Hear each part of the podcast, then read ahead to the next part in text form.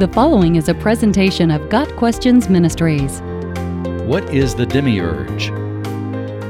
Literally, the word demiurge means public worker or public craftsman.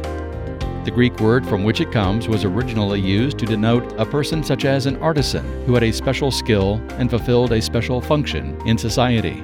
Over time, the term came to refer to a deity of sorts. In some philosophies and religions, the demiurge is a subordinate god who was involved in the creation of the universe. The demiurge is seen as the great artificer or the grand architect of the universe. Plato was one of the first to discuss the demiurge as the being responsible for the production of the universe. According to Plato, the demiurge fashioned and shaped the material universe. This being was good. But the world is flawed because the demiurge did not have much to work with.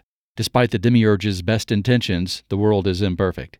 In Gnosticism, the demiurge is not good at all. Rather, the Gnostic demiurge is a proud, bungling fool who created the material world against the wishes of the supreme God. In this way, the Gnostics consider all material things evil. The physical world is the product of a hostile demiurge, and all spiritual and corporal things are good. Some Gnostics identify the demiurge as the God of the Old Testament and place him at odds with the God of the New Testament. Other Gnostics specifically those of the Valentinian school of thought, identify the demiurge not as an evil being, but as a benevolent, albeit rather ignorant spirit who rues the fact that the world is corrupt. In Valentinian Gnosticism, the demiurge is himself redeemed and participates in the redemption of humanity as well. There is nothing biblical about the concept of the demiurge. The Bible presents God as the sole creator of heaven and earth. There are no subordinate gods and the earth was not formed by a stupid or evil spirit.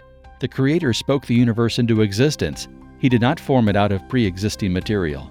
The world is corrupt due to man's sin, not because of the sloppy or malicious work of a spirit being.